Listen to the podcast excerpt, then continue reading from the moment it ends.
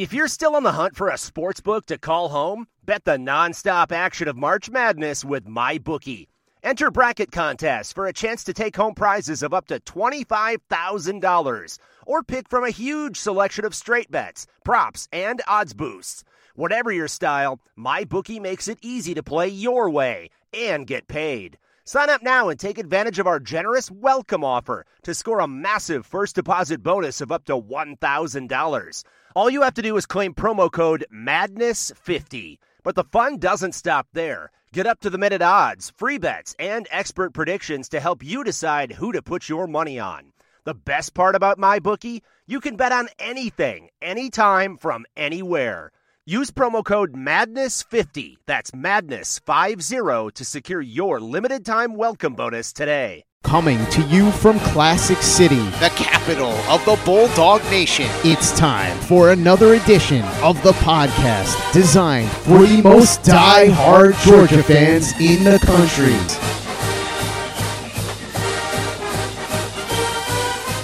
What's up, guys? Welcome back to another edition of the Glory UGA podcast brought to you by our wonderful friends at MyBookie. If you haven't already signed up for an account, guys, do it right now. There's no better time than now. All you have to do is go to mybookie.ag, sign up for a new account, and when you do that, just use our code UGA and you will get that 50% bonus on your first deposit. Again, that's mybookie.ag, promo code UGA. All right, guys, I am your host, Tyler. You know that.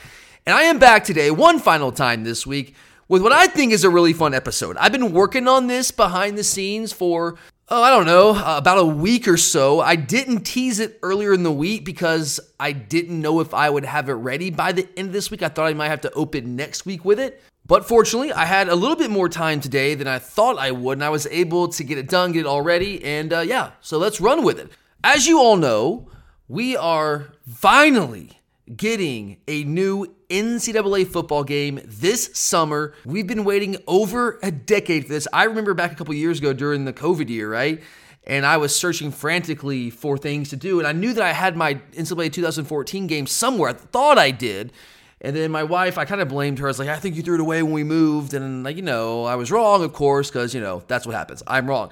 And she found it, and she still has not let me live it down. She found it, and it was amazing because I got to play that for months upon months upon months, and it made my life a lot better. It helped me manage the whole COVID process because I had NCAA football to play, man. I was just back back in the old college days, back in the high school days, and just living the life. And we haven't had it again for like a decade. So when the announcement was made that, yeah, it's coming back, all of us, I know I'm not alone. I know all of you out there, most of you out there, felt the same way that I did, and you were over the freaking moon about it. And lately, especially this week, we have been getting a lot of a lot of news, a lot of things been trickling out about this new game. I think it was about a week ago, maybe last Thursday, Friday or so they released a teaser trailer saying it's coming this summer. So we, we were hoping it was going to come this summer. We knew it was coming. We didn't know exactly when. And we still don't have an exact date as far as I have seen, but we know it's coming this summer. They did a whole promo video. It was cool. It was fun. It was great. And then there's been more news trickling out this week. There was an announcement this week that the players are going to get $600 each plus a copy of the game if they opt in. They don't have to opt in, but if they opt in, 600 bucks, copy of the game, and we call it even, right?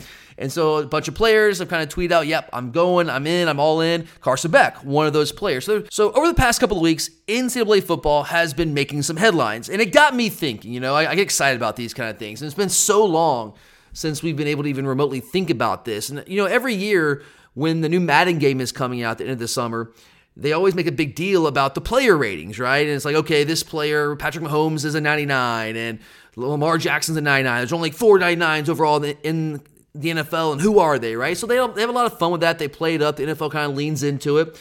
And I always have watched that or paid attention to it. Like, man, it'd be really cool if we did this for like college. Like if we had NCAA football back and we do this for college. So, well, like it's back. So why don't we do it here on the show? And that's exactly what we're going to do. So, what I've done is I've gone through my projected starting lineup, which is a very tenuous projected starting lineup. Of course, it's subject to change. We haven't even gotten to spring practice yet. It's not quite even March yet. So this is a very, very soft projection. But I thought it'd be fun to go through this projected starting lineup and give each of these guys an NCAA football rating. I thought that'd be fun. Kind of a fun way to look at the team and also get hyped up about this NCAA football game coming out here in what about three or four months at this point. Hopefully, it'll probably be like what mid July. Used to be like July 15th, mid July every year. So I'm anticipating that's probably what it's going to be. But yeah, that's what we're going to do. I think that's fun. It's fun to me. I hope that's fun to you guys, but that's where we're going today. And we're going to start with the Georgia offense. And we're going to start at the top with the most important position on any football team, which of course is the quarterback, Carson Beck. My player rating for Carson Beck is a 97. That is as high as we're going to have on the offensive side of the ball. I'm just going to tell you guys that. It's not the highest rated player on the team. We'll get to that later. There's a guy on defense that's a little bit higher rated. But I got Beck at a 97, the highest rated player on our offense. I have Carson rated so highly for a couple of reasons. Number one, I think he is an elite processor. That doesn't mean that he's perfect, but I think he is an elite processor at that position. That is probably the most important quality at that position. He's able to diagnose coverages pre snap, post snap. He has answers for everything a defense is going to do to him. And this guy has been deadly accurate, at least all through last year, particularly in the short and intermediate range. Now, the deep ball game, that is an area that could use some improvements. That's one of the reasons why I don't have him as a 98 99. There are some areas where he can improve, and that is certainly one of them. I do agree with that. But as a processor, this guy, I don't know if he has an equal in college football this year, at least among the returning starters. We'll see how things progress and how guys develop.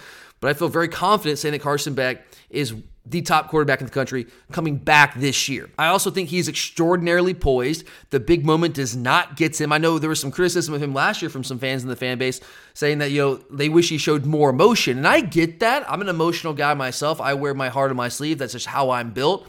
Carson is not like that. He's not that guy. He's not the rah rah kind of guy. Now, there were times where he showed some emotion, but it was certainly not a routine thing for him. But my argument with that is very simple. I think that's what you want in your quarterback. You don't want your quarterback that's up and down emotionally. If they're that passionate, a lot of times that comes with some variance with their emotional stability. There's, I don't want to say neurotic, but like in some ways, kind of. So if I had to choose, I want a quarterback that's more even keel, who doesn't get too up and too down, and doesn't let interception affect him too much, and doesn't get too high on himself when he's throwing a bunch of a bunch of touchdowns and playing really well, and tries to get to the point where he's like too confident in his own arm and starts to force things. But I love the poise.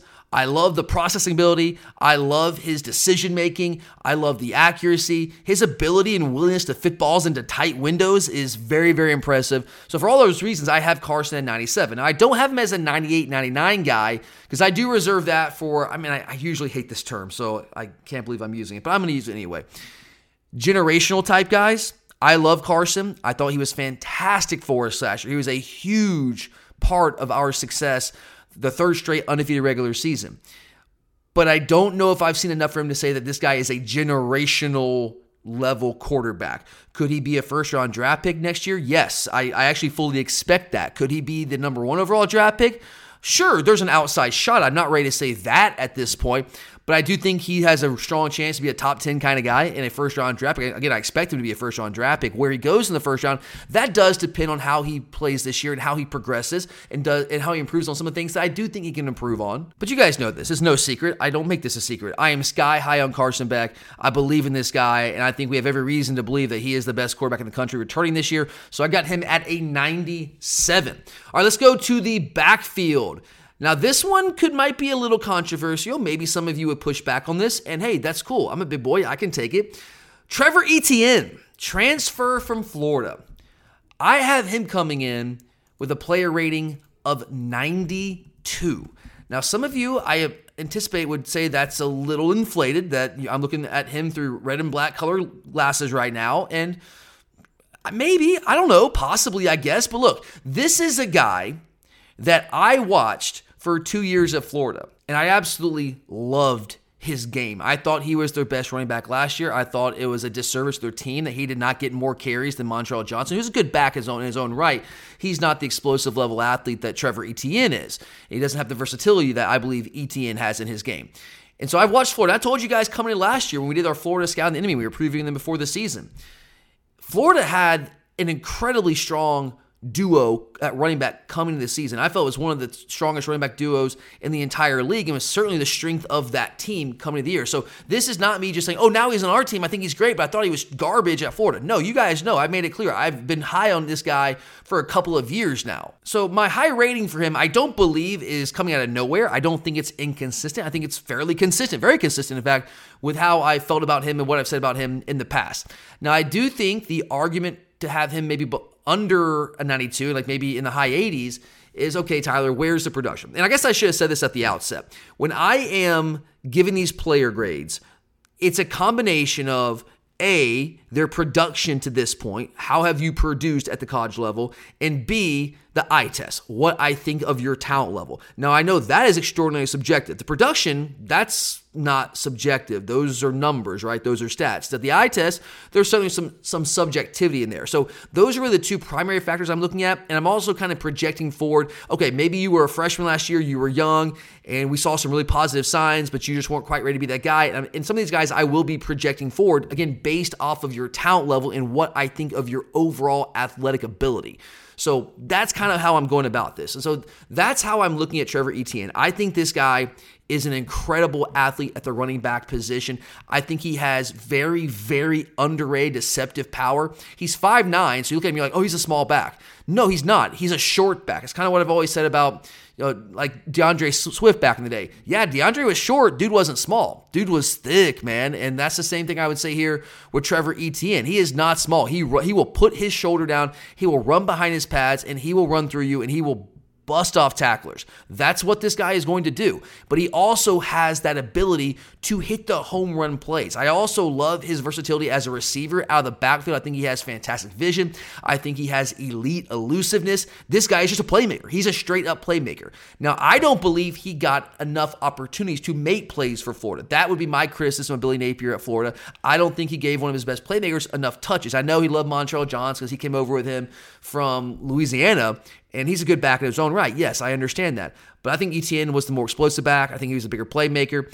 And he has, through two years, he has a little over 14, uh, not a little over, he has almost 1,500 yards total rushing. And he added 172 yards receiving last year on 21 touches. He's got 15 total touchdowns through two years. Now, those numbers, that production, which is part of what I'm looking at here, is part of the equation, those numbers don't scream like low 90s. They probably scream like high 80s. I get that. So if you want to push back on that, that's fine. I, I'll, I'll allow that.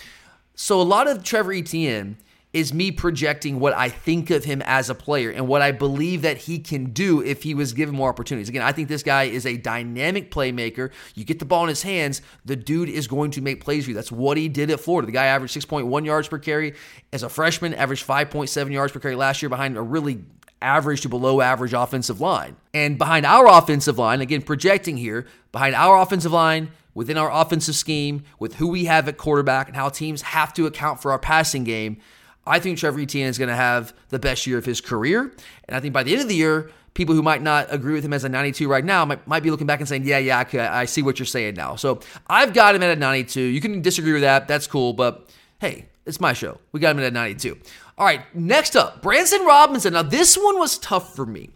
We've seen small, small sample sizes of Branson Robinson back in 2022 as a freshman. Obviously, had a huge game against Auburn at home back in 2022.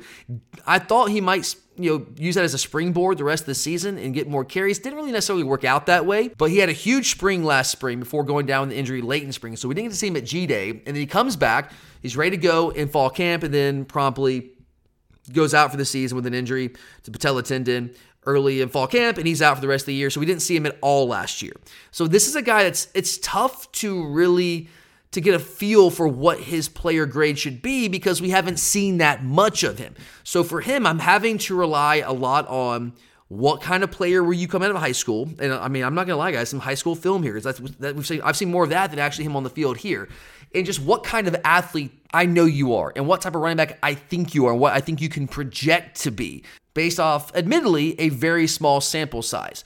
But let's also go back to last spring, guys. Branson Robinson coming into the 2023 season was going to be our undisputed feature back.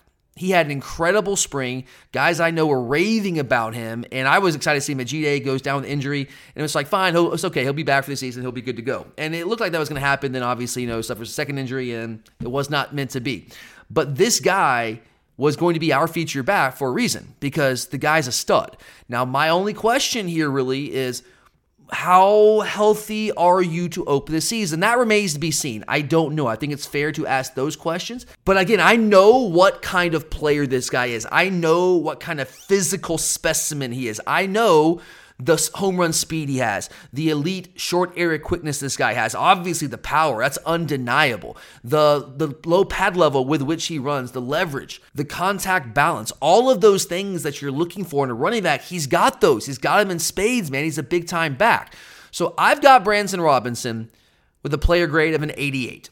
Now, some of you might think that's too high. Some of you might think it's too low. I don't know. I got him at 88 because, again, there's a very small sample size. I haven't seen a ton of him at the college level. I was very encouraged by what I did see of him, but I also come back to the injury. How healthy is he coming into this year? I don't know. I'm hopeful it's like same old Branson Robinson, maybe even better than ever Branson Robinson, but we don't know that yet. So I'm going to go 88 here. I could certainly, if someone wants to argue he should be like a 90 based on like his physical profile, I would not put up a fight against that. But right now, I'm going to like cautiously here just go with an 88 with the understanding that if he is like the Branson that I think he is and is healthy and ready to go, Uh, we're going to look back at the end of the year and say, oh, yeah, this guy's his player grade should be way higher than an 88. So those are the top two backs I've got. And then let's go to the tight ends. Tight ends and receivers. Now, Oscar Delp is the returning, I don't even call him a starter, starter for some games last year, but played a ton for us. Obviously, we use a lot of 12 personnel. I don't think that's going to change this year, especially with bringing Benjamin Yurosek in from Stanford. Delp is an interesting guy for me because, he, as we talked about a lot last year, he's changed his body and he's kind of turned himself into a different type of tight end than what he was coming into Athens. This is a guy that was like a mover tight end. That's what he was. Like He was a receiving threat in high school. That's what got him rated so highly, a top 50 prospect nationally. But when you have Brock Bowers, then, you know, he's not really going to play that role because that's what Brock does. Brock is just, you know, better because Brock's maybe the greatest tight end in college football history. So Oscar, to get on the field, as talented as he was, he had to bulk up a little bit and learn to block. Now, there were some growing pains, obviously, with Oscar Delp learning to be a blocker, and I even myself was frustrated at times, and we talked about that on the show. But I do think he improved dramatically in that role as the season went on. I still think he has a great receiving ability. I still think he's a really strong athlete at the tight end position. He showed that at times last year. Did not get as many opportunities, obviously, with Brock being out there. I did get some more opportunities when Brock was hurt, and then he, he did perform well there and stepped up so I don't I just don't know what to think of him in terms of a player rating for this year because I don't know if is he going to stay in that more inline role or are we going to use him more in the the mover role which is kind of what he was coming out of high school. I'm more apt to believe we keep him in the role that he was in last year. And the big reason I believe that is bringing in Benjamin Yurosek. That guy is a mover tight end, and he's a damn good mover tight end. We'll get to him in a second here. So if you bring in Yurosek, I think you keep Delp where he says Delp. I mean, we invested a full year or so in Delp getting ready to play that inline position. And if he doesn't play that inline tight end, the question becomes who is it? Is it going to be Pierce Spurlin? I mean, he's got the body to do it if he can use to add weight and strength, but like no experience whatsoever doing that. I mean, I guess Oscar had neither before he really kind of moved in that role. You could say Lawson Luckie. Lawson Luckie is kind of the he's the interesting one here. So we bring in Yurosek, who I'm very, very high on, but I'm really high on Lawson Luckie too. I think it's going to be a very interesting battle. We have a lot of tight ends, a lot of guys that can be very productive for. So I'm intrigued to see how that works out. But Oscar Delp, I'm going to go with an 83 here. And that's based on him playing the inline tight end role. I do think that he progresses a blocker as the year went on. The guy fights, he works, love him but he's also not an elite blocking tight end. I think he's gotten to the point where he is a good to at times very good blocking tight end, but not consistently very good and certainly not elite yet. Now maybe he becomes that this year, working on a second year, getting his body maybe even bigger and stronger than it was a year ago. And look, Oscar Delp, guys, I've been told that he is pound for pound maybe the strongest guy on the entire team. So it's not a strength thing. It's just like he's got to add size. It's not, you know, Darnell Washington, who's 270 pounds, and he'll never be that. So I think we kind of also compare him to Darnell because Darnell was so so elite at what he did in that role, and just isn't the same guy. He's just not the same type of player as Darnell. Like I said last year, I still think he's playing out of position. I think he'd be more effective as a mover tight end, but I also think, and I get what the coaches are saying, he's the best option we have to play that in role in inline tight end role, and that is an important part of our offense. So you, you just kind of put him there, and he kind of has to sacrifice for the team, and I re- have a lot of respect for that. So I got Delp coming in as, at an 83. If you want to have him a little higher, I can respect that. I can see anywhere from an 83 to an 86. I'm cool with that. All right, next up, Benjamin Yurosek. I am going to go ahead right now. I'm projecting him to be a starter at tight end if we if we're starting in 12 personnel. I think he is going to be our primary mover tight end. I do think that Lawson Luckie will get some looks there as well. But Yurosek, we brought this guy in for a reason. This guy is big time.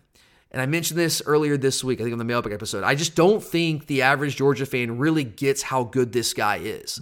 And as I keep saying over and over again with him, because I just don't want people to get their hopes up too high, because he's not going to be Brock Bowers, but he is maybe Brock Bowers light esque. I think he has that ability. He's not Brock, okay? He's not going to play like Brock. He's not going to be that good. He's not a two time Mackey Award winner, but he's still a really, really, really good tight end and a very productive tight end. Now, last year, look at his numbers. You'd say, oh, 16 catches, 239 yards. Like, what are you talking about, Tyler? You're an idiot. The guy didn't play half the year. And they also had one of the worst quarterback situations in the entire country last year. And their offense was just an absolute disaster. It was a freaking train wreck. Half the time, they couldn't even score to save their freaking lives. So it was just a bad offense, bad year for Stanford. And he was hurt for most of the year. Okay.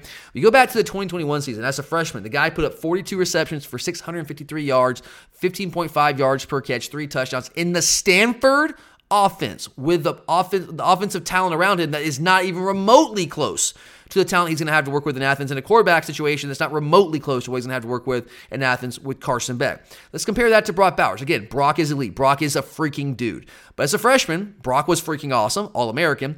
56 catches, 882 yards, 15.8 yards per catch, 13 touchdowns. So, yes, clearly Brock was more productive, Brock was better, but it's also not like Yurosek was all that much further off. So, he had 653 yards in 12 games. Brock had 882 yards in 15 games. So, if you adjust those numbers to account for the number of games they actually played, the numbers are actually remarkably similar. Over the course of 12 games in 2021, Benjamin Yurosek, as a freshman, averaged 3.5 catches per game and 54 yards receiving per game. Brock Bowers in 2021 as a freshman, through the course of 15 games, averaged 3.7 catches per game and 58.8 yards per game. So he averaged 0.2 catches more per game, and Bowers averaged five, basically five yards more receiving a game. So yes, Brock is a better player, but all I'm telling you is it's not like Yurosek can't come in and fill that production and be highly, highly productive in that role for us. He absolutely can.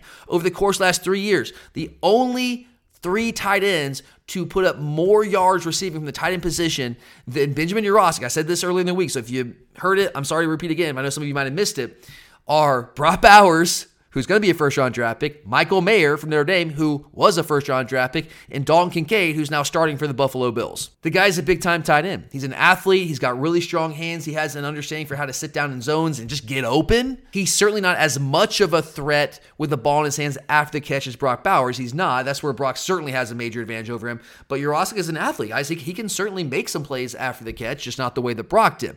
So I'm really, really high on this guy. I don't think people understand how good he is. I think like I don't know if I've ever seen less of a reaction to Georgia picking up a big time player that's going to really help us this year than I have with Benjamin Yurosek. I think people are just kind of like, eh, shoulder shrug, whatever. And I'm like, what? This guy's crazy awesome. So I say all that to explain why I have given Benjamin Yurosek a player grade of 89. I'm not quite ready to go to 90. I was tempted, guys, because I believe in him. If you watch his tape, he does a lot. We can do a lot of the same things with him that we did with Brock Bowers. Obviously, you can use him up the seams. You can use him in the screen game. You can use him in the RPO game. Hell, they even handed him the football at Stanford like we handed Brock Bowers the football. We can do a lot of the same things with this guy. It won't be quite as productive as Brock, but he's still going to be really good. So I've got Yurosek at an 89.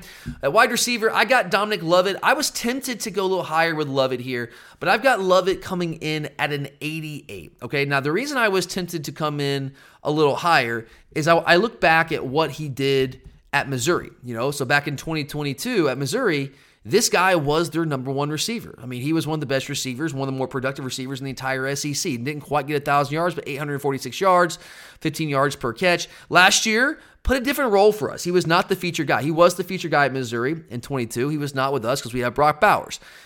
but he was still a really productive player for us in the role that we used him. And clearly, to open the season, we were using this guy in, in like an RPO role. We wanted to get the ball into his hands in in space, hopefully one on one, and allow him to go to work because he is an elusive guy. He also used to be a great punt return. I think he could be he could play that role for us this year a little bit as well. Although I think it's probably gonna be Anthony Evans, but that's neither here nor there. So I was tempted to go a little bit higher because I do think this guy is explosive. I in some ways I think that we. I don't know if I want to say we misused him. I think that we could have used him more effectively, which I, I, guess that's the same thing as saying we misused him.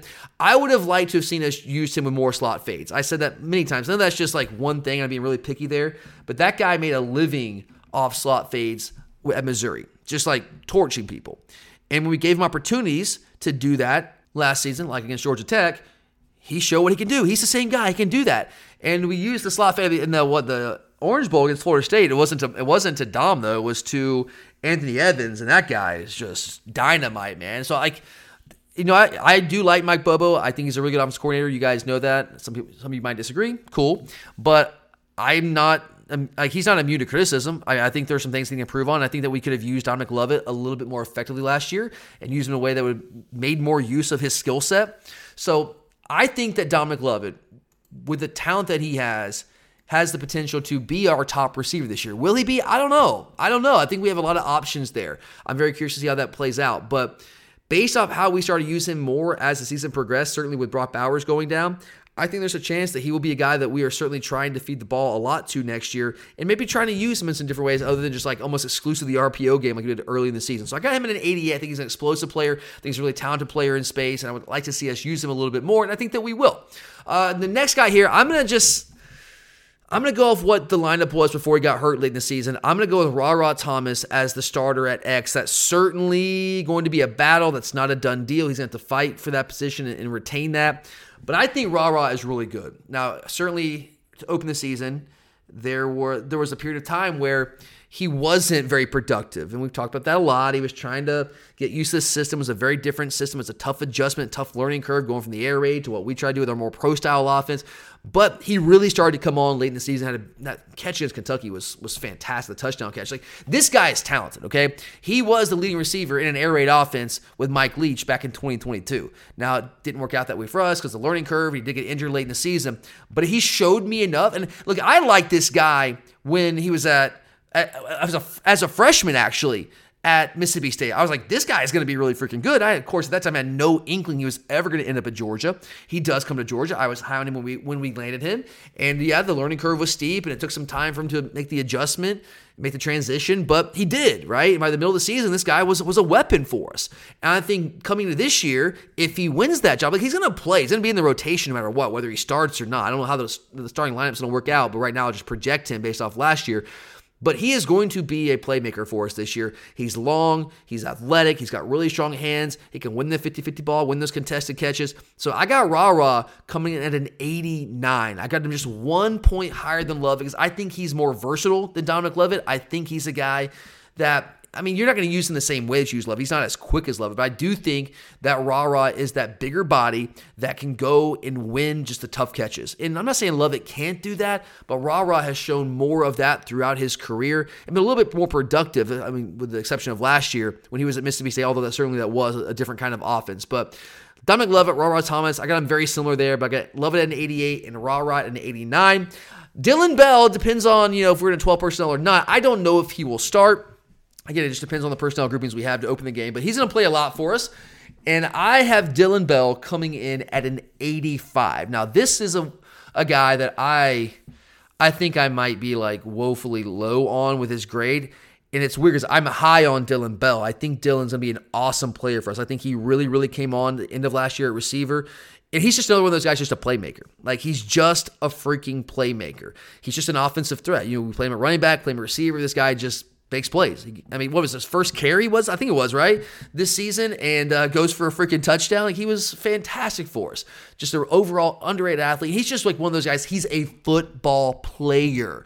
But the only reason I'm having his 85 is I need to see him do it more consistently at receiver. We saw at the end of the season, and I'm very, I'm very hopeful, and I believe that he will be an, or take his game to an even higher level this year if he does indeed, which I think he will. I don't see a reason why he wouldn't with a, with a running back room this year. If he does indeed get to play receiver full time this year, so that's why I think I can be really low on him. But like if you're basing on production to this point, then that's part of the equation.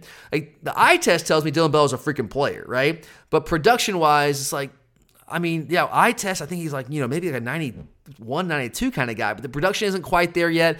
So I got him in I, got him at an 85, and man, let's adjust that, guys. That's too low. I'm gonna go 87. That's just too low. I can't. No. So we're adjusting on the fly here, right? It's my show. We can do this. So Dillon Bell coming in at 87 was certainly the potential to be like in the low 90s, maybe the mid 90s. Man, that, that might be a bit of a reach this year, but maybe I don't know. We'll see. The guy was making plays for us when got opportunities last year. So that is all the skill players, at least the guys that I got projected to start here. So let's quickly go through the offensive line. Then we will turn things over to the defensive side of the ball. All right, Earnest Greene at left tackle. Earnest, um, let's just put this nicely. Had some issues early in the year, as you might expect him to as a redshirt freshman coming off of a significant back injury the year before. But his talent is obvious. Like this guy's got really good feet. He's got good length. He's got good strength. He just had to learn on the job, you know? And as the season progressed, I'll give the guy credit. He really did learn on the job. He improved. He got better. And I'm very hopeful that he can take an even bigger step this year. And actually, I, I expect him to. I think he has the potential to be a, an NFL tackle. Like I think he could be. He has the ability physically to even be like a first round guy maybe down the road. Will he develop into that? I don't know. I don't know. With the year under his belt, I'm certainly hopeful. We'll have to see. But if I'm basing it on a combination of production from last year and also what I believe of his skill set, I got him as an 86. If it was just based on production last year, it would be like low 80s. The because I mean he was just up and down. He was a freshman. He was it was, uh, but I have him at 86 as a testament to how highly I think of his physical skill set and his ability. So this is another guy like Bell. Like I, I, got him at 86, but if he takes his game to the level that I think he can and starts to max out his talent, he could absolutely be in the 90s. He could be an all SEC guy. Of course, he's got the potential, but the production just wasn't there consistently last year. So I got him at 86. Dylan Fairchild's another guy. He did not open the season as a starter due to injury. Was kind of inserted in that starting lineup at left guard, split some time with Micah Morris. In Fairchild, early in the season, specifically the Auburn game. The Auburn game was a tough game for him. Like he was not good in that game, but I'll give the guy credit. He responded well, came back, kept fighting, kept improving, kept getting better. By the end of the year, I thought Dylan Fairchild was awesome for us. He was really, really, really good. And so was Micah Morris. Honestly, it's like it's like one A, one B there, man. Those guys are just both really, really talented players at that guard position in that rotation. So with Dylan being up and down at times last year, getting his first real playing time, his production wasn't consistent. So I would have his like based on production, probably like low 80s. But I, he's another guy that I mean, he's another guy I've been told like pound for pound is one of the strongest guys on the team. I thought he really improved as the year went on. I think he's really, really good in the run game. I thought he got better as a pass protector as the season went on. So I like Fairchild's potential. So I got him at an 87. I have him one point higher than because I do think he was more consistent than Greene was throughout the year. I really do believe that. So very similar, but I got him at 87. Uh, at center, replacing Sedrick Van Pran, that's quite the tall task, right? But looks like it's going to be Jared Wilson. This is just a guy that we haven't seen a ton of. So he's a really hard player for me to project. He also wasn't like this like super highly rated guy coming out of high school. So I've got Jared Wilson at an 81. I think that's a fair grade for him because it's hard to really base off any kind of production from last year. We don't really exactly know fully what his skill set looks like. I mean, you only tell so much from the high school tape when you talk about offensive linemen. I know our coaches are high on him. I know that our players like him, and I know that he's seen as the heir apparent to Sedrick Van Pran. So you want to believe that he is a talented player, but I'm going to cautiously go with an 81 here. Certainly could be higher by the end of the season, and almost certainly will be higher by the end of the season. Then at right guard, the highest rate offensive lineman I've got is Tate Ratledge, and I got Tate with a with a player grade of 92. Tate could have gone to the NFL this year, guys. He would not have been drafted in the first round. I don't know, maybe a mid round kind of guy.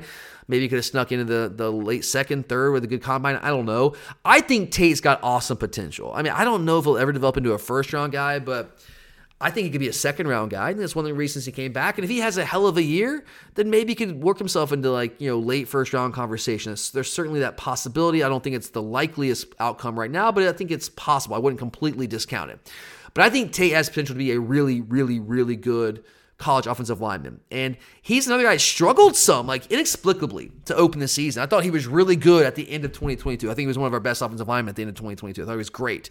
And so I expected him to just like right out the gate be that dude, be like like push for like all SEC first team, maybe even all American type stuff. It didn't work out that way. He was kind of a slow starter, like most of our offensive linemen were last year. It was really a tough start for them, but he also drastically improved as the season went on. So I think Tate Ratledge has the potential.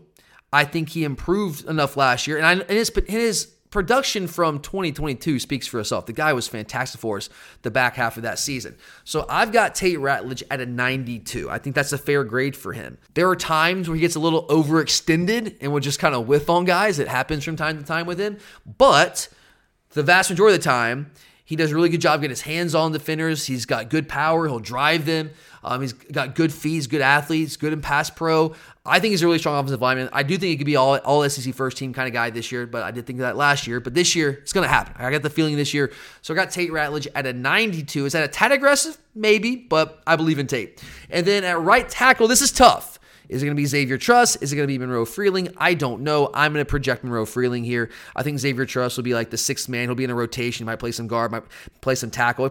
If I had to project right now, it'd probably be like a three man rotation at, at, tackle between Earnest Greene, Monroe Freeling, and Xavier Truss. That would be my projection. We'll see how it transpires, but that's kind of what I would get the, the feeling I get coming into spring practice. But I'm going to go with Monroe Freeling at right tackle to start the season. And I've got Monroe's player grade as an 84. All right there's very little production. He played some last year when Marius Mims was hurt and Xavier Truss was hurt a little bit. And I was impressed with what I saw from Freeling when he got opportunities. But we're talking about an extraordinarily small sample size, kind of like Branson Robinson, right? So from a production standpoint, it's hard to say anything more than like high 70s, low 80s. But this is another guy that I believe in from an athletic standpoint, from a physical skill set standpoint. This guy was a five star player coming out of high school. He's got awesome footwork. He's incredibly athletic. The issue with him coming to high school, why he didn't really factor more into the lineup right away, is that he was just lighting the britches, man. He had to gain weight. He's like 270 coming out of high school. He had to get into a, a, a college strength program. And to his credit, took advantage of that and got bigger, got stronger. He's about 300 or so now. So he's the size he needs to be. So if he is, if he's filled out his frame, I know what kind of athlete this guy is. The production still remains to be seen. He's got to do it, but I believe he can do it. So, based on my belief in his skill set and what he can be, his potential, I'm going to bump him up to an 84. I think that's a fair grade for Monroe Freeling. But so, um, there, that's our offense, guys. When we come back from this first break, we'll flip things over to the defensive side of the ball and we'll see what we've got there with those player grades. But first, let me remind you about our wonderful friends at My Bookie. I love Saturdays during the winter. I know it's cold and everything. I mean, it's not fall Saturdays, it's not, but I still love college ball on a good Saturday because it's just games like from noon till 1 a.m. like it is with football, and you're just watching it all day long. I don't know about you guys. I'm on the couch watching football and watching basketball all through the winter, all through the fall. That's what I do. So have some fun, guys. Like if you're if you're kind of down because there's no college football, I get it, but don't just mope around. Let's be solution oriented. Let's get into college basketball, have some fun this weekend, and there's no better place to have that fun with than my bookie, guys. It just makes those games a lot more fun to watch. Games you wouldn't even normally care about. You have a little something on it, makes it a little bit more exciting. So jump in, go to mybookie.ag, and when you sign up for a brand new account, use our promo code UGA and you get a 50% bonus on your first deposit. It's tough to beat that, guys. They're giving you free money, so take advantage of it while you can at mybookie.ag, promo code UGA, so you can bet anything, anytime, anywhere, only with my bookie. All right, guys, let's keep these player grades going. Let's go to the defensive side of the ball. I'm going to start up front on the defensive line. And let's go with Nazir Stackhouse. I've got Nas Stackhouse's player grade at an 86. He was a tough one for me because he was a different player last year than he was in 22. 22, I think he might have been hungrier. I don't know. He played a higher level. He was a more consistent player, more consistent at the point of attack than he was last year. Last year, I saw this guy get moved off the point of attack. I don't want to say with regularity. That's not fair to him. That's not accurate but far more often than I did in 2022. It didn't really happen much in 2022. I mean, the SEC championship game, guys, I mean, he was just getting like thrown around, and it's like, that can't happen. So, two different years, two different seasons, a little bit of a down year for him, which I think is a big reason of why he came back. And he actually has admitted as much. He's like, guys, I wasn't good enough last year. I can't go out like that. I want to come back and get my game back to the right spot. And I respect him for that. So, I've got Nas at 86. I think he is the epitome of a solid, solid football player, which me to me is like mid 80s, 85, 86. You are very, very good. You're a good football player, not elite, but you're a good, solid football player. And I think that's what Nazir Stackhouse is for us in the middle of that defense. So in his third year as a starter, I think 86 is a good, fair grade for him. Warren Brinson is another guy like Stackhouse. I, I think he's just a really good football player. Is Warren Brinson an elite, disruptive game changer on the interior of our defensive line? No, he has not proven to be that. But he still can be disruptive. He can absolutely affect a game. He's just not a disruptor and a game changer in the same way that that Jalen Carter was, or Devonte Wyatt, or Jordan Davis. He's just not that kind of guy, but he's got great first step quickness. I think he's a guy that can get in the backfield, penetrate, cause some disruption. Did that at times for us last year. I also think he gives us some good pass rush. But he's not an elite guy, so I got Warren Brinson coming in at 87. The reason I have him one point higher with his grade than Stackhouse, I thought he was more consistent for us last year. I just thought he was a flat out more consistent player than Nazir Stackhouse was. So by virtue of that, he gets an 87. Mykel Williams moving over to the Jack linebacker position this year. I was really tempted to put Mykel in the 90s. I think by the end of this year, in the Jack role, he will be a 90, 90 plus caliber player. If we were doing this projecting like to, to, like you know after the 2024 season, okay, I believe in Mykel Williams and the skill set, but I have him as an 89. The reason I have him as an 89, just short of a 90, is the production hasn't been at a 90 level. Okay.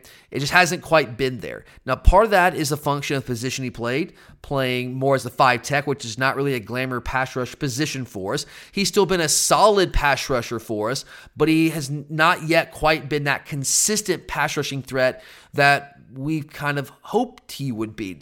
Moving him to Jack, I do believe, will give him more of an opportunity to do that because that is more of a true pass rushing position for us. And certainly he'll still be playing the run on first and second downs, those standard downs.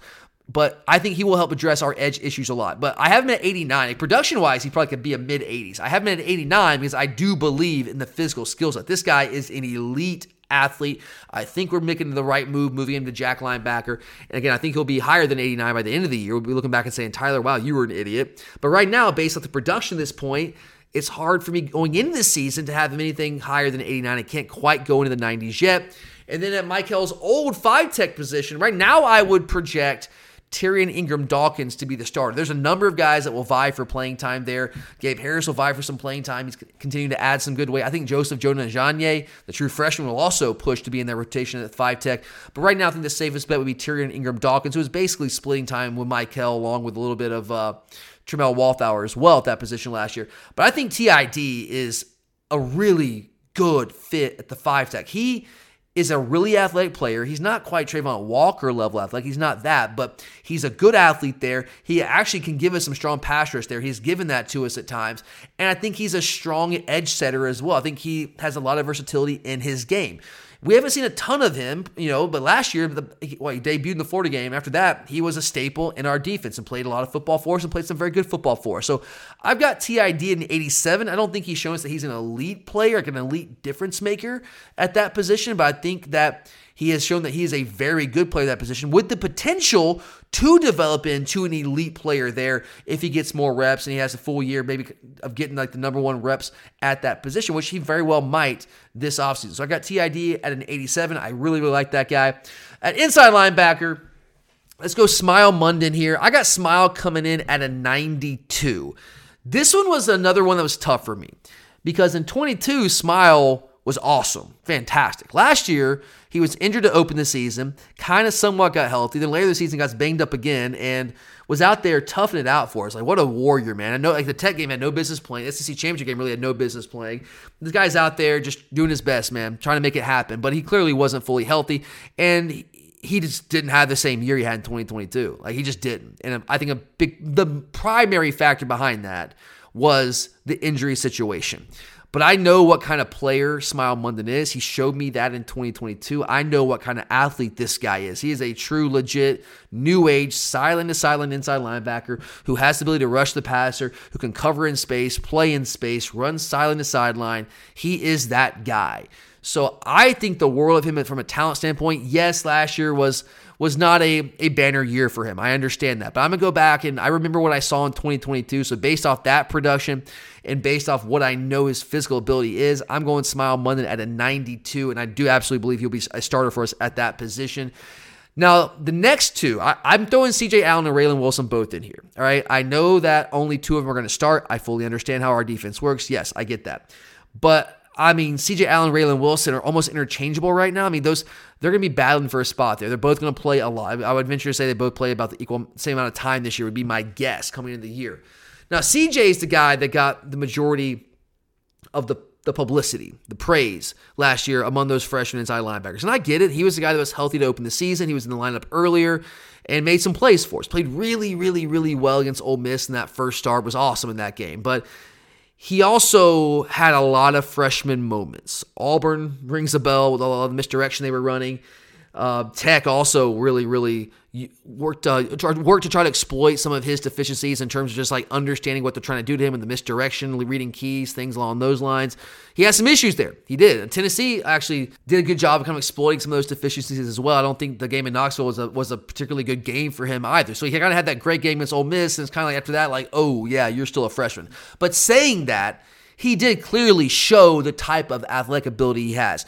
And that's, I mean, he was really advanced from a knowledge standpoint, understanding the defense standpoint for, as a freshman, like compared to other freshmen, but he still didn't fully have grasp of the defense. He still wasn't playing completely free and fast all the time. There are far too many plays where he's just sitting there, just kind of like he's reading too slow. He's just kind of standing there. He's not attacking the line of scrimmage. He's allowing blockers to get up on him and control him. He can't make the play on the ball. That happened far too often. But he's a freshman. Those kind of things happen with the freshman. The skill set is there. Okay, he's a. I think he's more in, in the vein of like a Pop Dumas Johnson, more of a traditional downhill thumping linebacker. But he is a better athlete than Pop was. He can run better than Pop did. I'll give him that.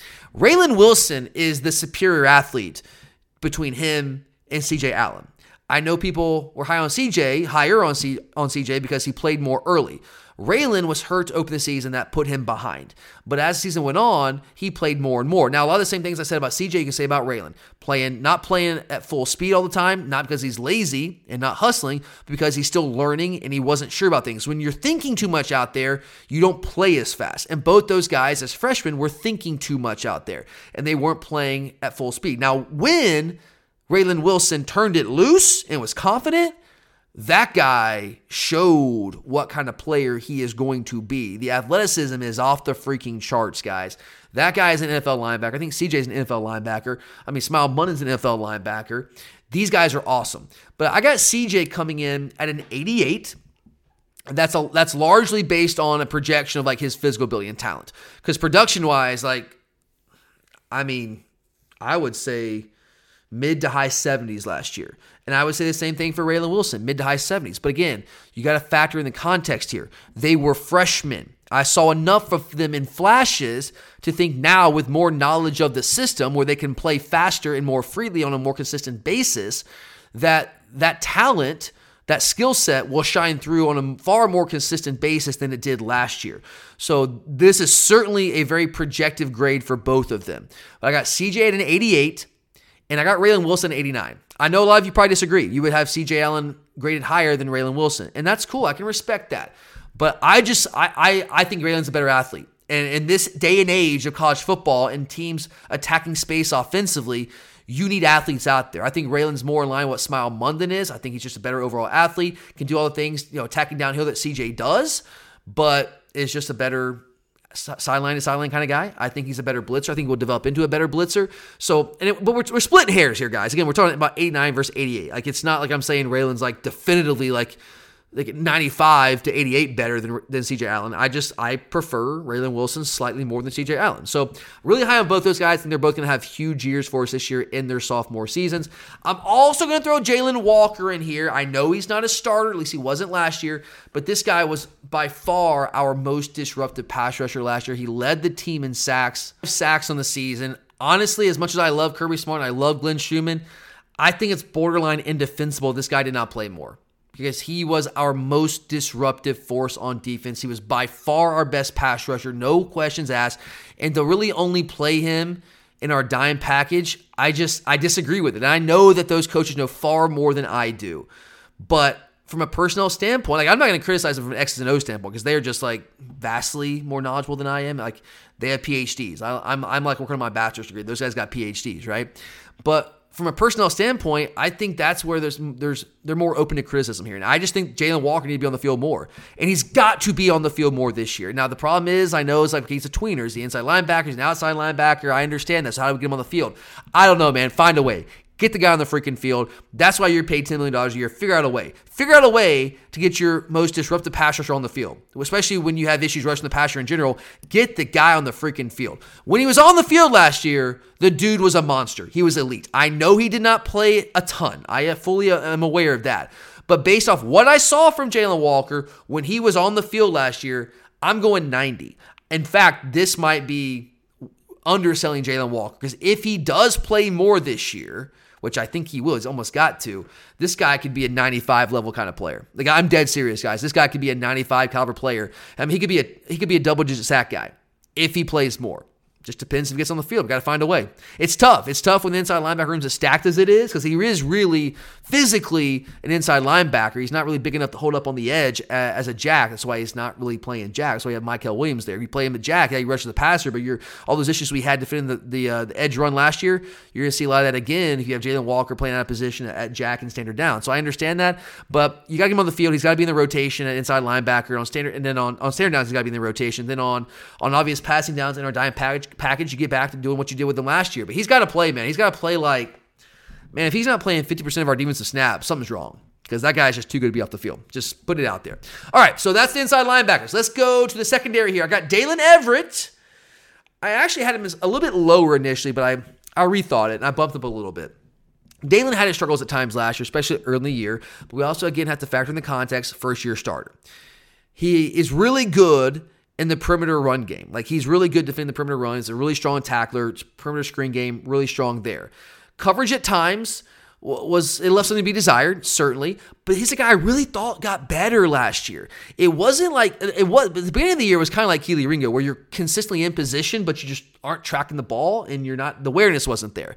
But that got better as the season progressed. The ball skills, the awareness really improved, and that was a really strong sign for me going to this year. So based off that, I got Daylen Everett coming in at 87 with his player grade. And then the guy that I'm projecting to be the starter opposite him on the other side, there's certainly going to be some competition. Daniel Harris will factor in the competition, so will Ellis Robinson the fourth. But right now, I'm still going to project Julian Humphrey to be the starter at the other cornerback opposite Everett. And I got Humphrey at an 86. Here's why I got Humphrey at 86, guys. If Daylen Everett was a starter over Humphrey last year, and I've got Daylen at 87, how can I feasibly have Julian Humphrey rated ahead of him right now. But I think they're they're very comparable. They're different kind of players. Julian's a better cover guy. Daylen's better in the perimeter run game. But I think Julian's really good. Both these guys have the potential to be in the 90s this year. They absolutely do. But based off production from last year, and then factoring, of course, their, their talent and their skill set, their potential, I've got Everett at an 87 and Humphrey at an 86. All right, let's go to the safety position. Malaki Starks is the highest rated player on the team for me this year. I got Malaki Starks coming in at a 98. Now, I have him ahead of Carson Beck at a 97 because Malaki Starks, if you look at the production standpoint, Malaki Starks was a first team All American last year. Now, that is a subjective deal. I understand that, but also, like, you can't, you only look at stats at the safety position as much as you do quarterback. So it's hard to compare them based on statistics alone. So, as a first team All American, that's something that Carson Beck does not have. And Malaki Starks physically is a freaking dude. We all know this. He took over that starting job basically game two last year or in 2022 after playing awesome against Oregon. You can't keep him off the field. And he I thought he was tremendously improved last year from 22 to 23. And this year, I think he's going to take an even bigger step. And I know we're all, yeah, we wanted Caleb Downs. I understand that, guys. But also, why is Caleb Downs better than Malaki Starks? Like he's not. I, am not saying that Caleb Downs is not good. He's really good. I would have loved to have Caleb Downs, but we're okay because Malaki Starks is still here. And that guy is every bit the player Caleb Downs is. And I love him. I mean, the guy is physical. He's extraordinarily fast. He's a, just a fantastic athlete, can play center field, can fill the run lanes. This guy can cover. He can do it all, play in space, whatever you need him to do. This guy's an NFL player, NFL starter in the future, hands down, no questions asked. Malaki Starks, 98, highest rated player on the team. Uh, Joenel Aguero at the star position. I'm projecting him to be the star star defender. I've got Joenel at an 85 again, production wise, like he basically, I mean, he didn't really play last year. He played garbage time, right? So production, you get you have to have him like in the mid 70s probably. But this is another guy I'm projecting based on what I think of him as a player, his skill set, his potential. I mean, I was raving about this guy last year. I mean, Tykee Smith made me look like a fool because he just raised his level I mean, he was awesome for us last year. So Joenel never got on the field. And I was wrong in that. But I still believe in Joenel Aguero. I think it was about Joenel. I think it was about Joenel being young and then Tykee being a veteran and also just playing at a much higher level than he had and just playing off the charts. So I'm still high on Joenel Aguero. I think his, his athleticism is unbelievable. He's big, he's physical, he's fast, he's athletic, all of those things. I think he's a prototype for us at the star position. He can also play safety. We'll see how that how that plays out this year. But right now we're going to go with star because that's where he was the number two guy last year in the two deep. So I'm going to go Joenel Aguero in 85, and then the the second safety spot. That man, that's that's to be a competition. There's it's tough to know right now, but.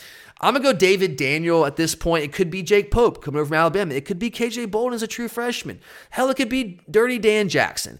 You you don't know. It's gonna be a, a, fierce competition there. But Daniel's been around for a long time. He has some start. He has some actual starting experience. I guess Dan Jackson does too. But Daniel, I think, is just a better overall athlete than than Dan. I mean, maybe not all that much. But I'm gonna go David Daniel here. I thought Daniel was better in 2022 when he was playing in that that dime package role, coming as our money when uh, Dan went down. Last year he got the start. If you remember when Javon Bullard was hurt early in the year, he got a start, and he didn't he didn't play that well in that game. To be quite honest with you, he just really didn't. So because of that, I mean, it's very small sample size here. It's tough.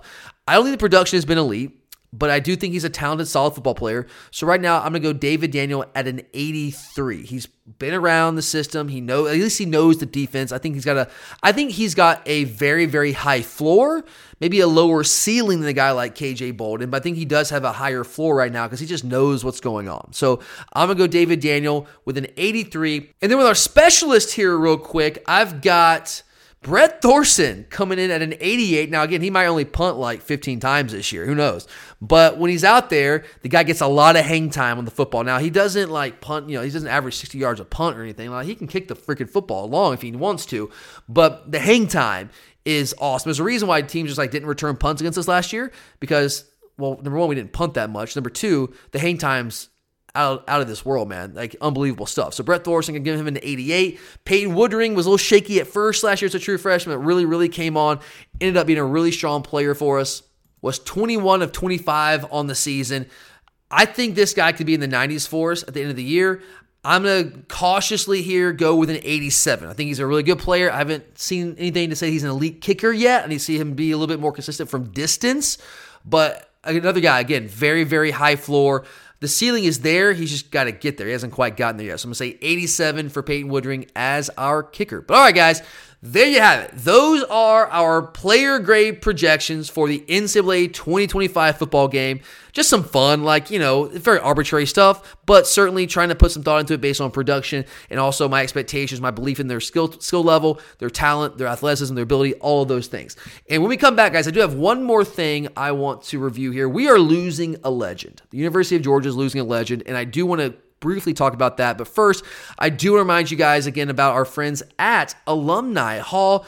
Guys, Alumni Hall is is the place to go. If you're looking for Georgia gear, there's no better place for you to pick up Georgia gear up than Alumni Hall. They have everything you possibly want. They have the best selection of brands. I know people have different preferences when it comes to brands, but it doesn't matter what you prefer. They're gonna have it. They have Nike, Nike Golf, Cutter and Buck, Peter Millar. They've got the Johnny O stuff that I've really come to like. They've got Columbia. They've got Southern Tide. You name it, guys. They're gonna have it. They've got polos, they've got hoodies, whatever you're looking for. They got an awesome selection of hats, a whole entire hat wall, in fact.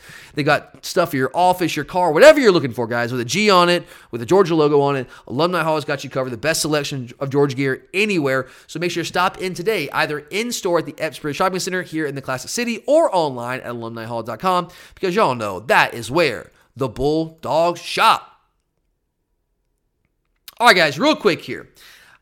I wanted to open with this, but I know football is is what you guys care about more than anything. But we, as University of Georgia, we are losing a legend. Tennis coach, longtime Georgia tennis coach, Manuel Diaz, has elected to step down at the end of this season after 35 years as the Georgia tennis head coach. This man has spent 46 years in our tennis program. First as a player, then as assistant, then as the head coach. 46 years in our program. And in those 46 years, this man has been nothing short of remarkable as a coach, as a developer of players, as a developer of young men, a mentor to these guys. Manti, Man, Manny's the GOAT. Manny's the GOAT uh, uh, of college tennis coaches, of men's college tennis coaches. This guy is absolutely the GOAT. He's got four outdoor national titles, two indoor national titles. Dan Magill, one of the all time great Georgia Bulldogs, straight up built our tennis program. In fact, Dan Magill essentially built college tennis, if you're unaware of that. He essentially is like the architect of college tennis. And he built our program. He brought Manny in, though, and the Manny took that mantle and he freaking ran with it, y'all. And he elevated Georgia men's tennis to legitimate blue blood status in the world of college tennis. I know college tennis is not a mainstream college sport. I understand that. I talk it on here because I love college tennis. I love Georgia tennis.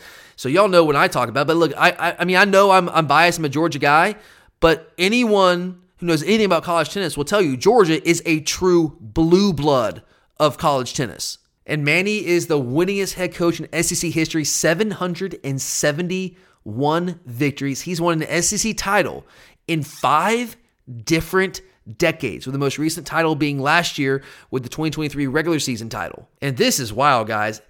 In his entire career as a Georgia head coach, we did not ever, one single time, miss the NCAA tournament. Never once. You talk about consistency and not even just consistency, but consistently elite level of play.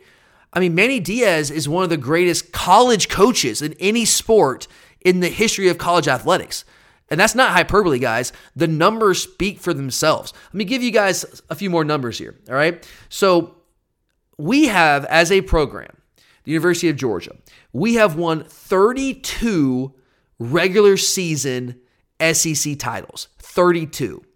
The next closest program, Florida, has won a grand total of 12 regular season SEC titles. We've almost tripled the next closest team in SEC titles. Combined between regular season and tourney titles, we've got 42. Again, the next closest, Florida with 18. We are and always have been, certainly in the Manny Diaz era, been the dominant force in SEC tennis. Like, like not even close, guys. Like we are the beast of the SEC in college tennis. And then beyond the team success, he's also produced five singles national championships and three doubles national championships, with the most recent singles national championship being Ethan Quinn last year as a freshman. So we're going to miss Manny. I'm going to miss Manny, guys. We're talking about the greatest of all time at what he did. I mean, he is a true living legend of the game, a living legend of the University of Georgia.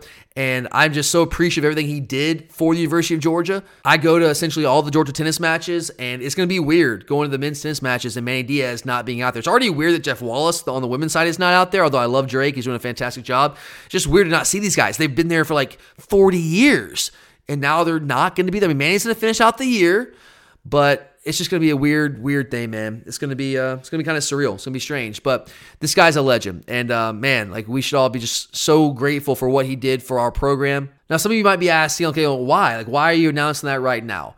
Well, I don't have any inside knowledge on that. I, I, I don't want to speak for Manny, but I can speculate and give you my thoughts on why. We talked about that. I think, I think this last week we had a question about men's tennis and like what's going on. We're losing 4 0, 4 0. What's happening in men's tennis? And as I said last week, we were kind of set up to make another run at national title. So we're, we're hosting the NCAA tournament again, finally, in 2026. I thought Manny would try to stick it out through that to host one more time. And we had set up an incredible run of recruiting classes. We had Ethan Quinn, who won the singles national title last year, played court one for us. Alex Michelsen was coming over from California. He was a commit, was supposed to be a freshman this year, who, by the way, just got his first top 10 victory in the world. So he'd be the number nine player in the world. So he's now like inside the top 70 in the world. The guy's like, I think he might be 19 now. He was supposed to be here. And they had this other guy named Ignacio Buse, who, um, was South American player, and he was a five. He was the, not just a five star, like a blue chip player, big time guy. He decided to go pro. So we were supposed to have all three of those guys on the same team. If we had all three of those guys on the same team, I, I, just don't see any world where we don't win the national title. There's good teams out there. Ohio State's really good this year. TCU's really good this year. Wake Forest is really good this year. good teams. Virginia, really, really good teams out there. But I mean, there's just I don't think there's anyone that could have matched up with our depth. If you have Quinn, Michelsen, and Buse, who all all three could play court one and would play court one on like 99% of other teams out there, but you're playing court one, two, and three. And you could play Thomas Paulsell, who was a former top five player in the in the country himself a couple years back. You could play him at court four instead of having to play him at court one this year. And you play Miguel Perez Pena, who's a really good player. I mean, Miguel Perez Pena on court five is like unfair. Like he's going to be one of the best court five players in the country. And then you have a number of options at court six. You could bring in Ryan Colby, who's transferred from Southern Cal, could play court six. He's playing court two for us right now, going back and forth between court two and court three.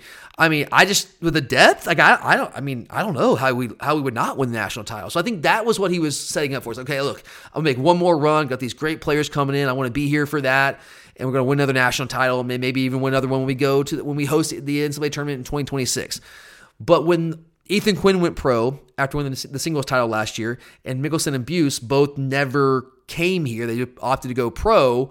Well, that left us in a tough spot. Now we're kind of in a rebuilding mode. we have got some really talented young players, but we're starting three true fresh in the lineup right now. And that's for a guy who I think Manny's 71, I want to say right now, or either about to be 71 or 71, somewhere around there. So I just don't know if he had the energy and was willing to sit through another uh, and rebuild might be a strong word, but like kind of, right? We had to develop these young guys, and in a couple years, they're going to be really, really, really good.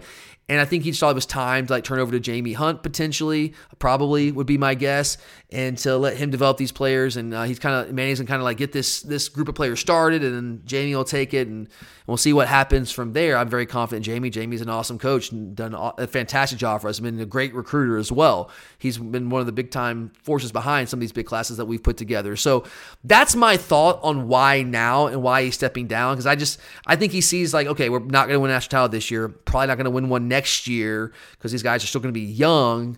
So why would I stick around? You know, I'll be you know pushing 74. So I'm just going to go ahead and hang it up. That would be my guess. That'd be my real situation. Again, no inside knowledge there. Don't take that as like gospel truth. I don't know. That's just me trying to put two and two together based off what I've seen out there.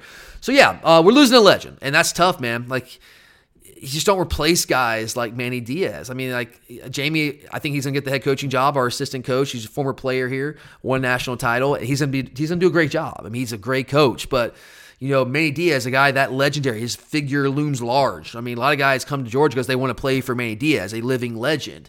So, yeah, I mean, that's tough to lose a guy like that. We lost Jeff Wallace on the women's side.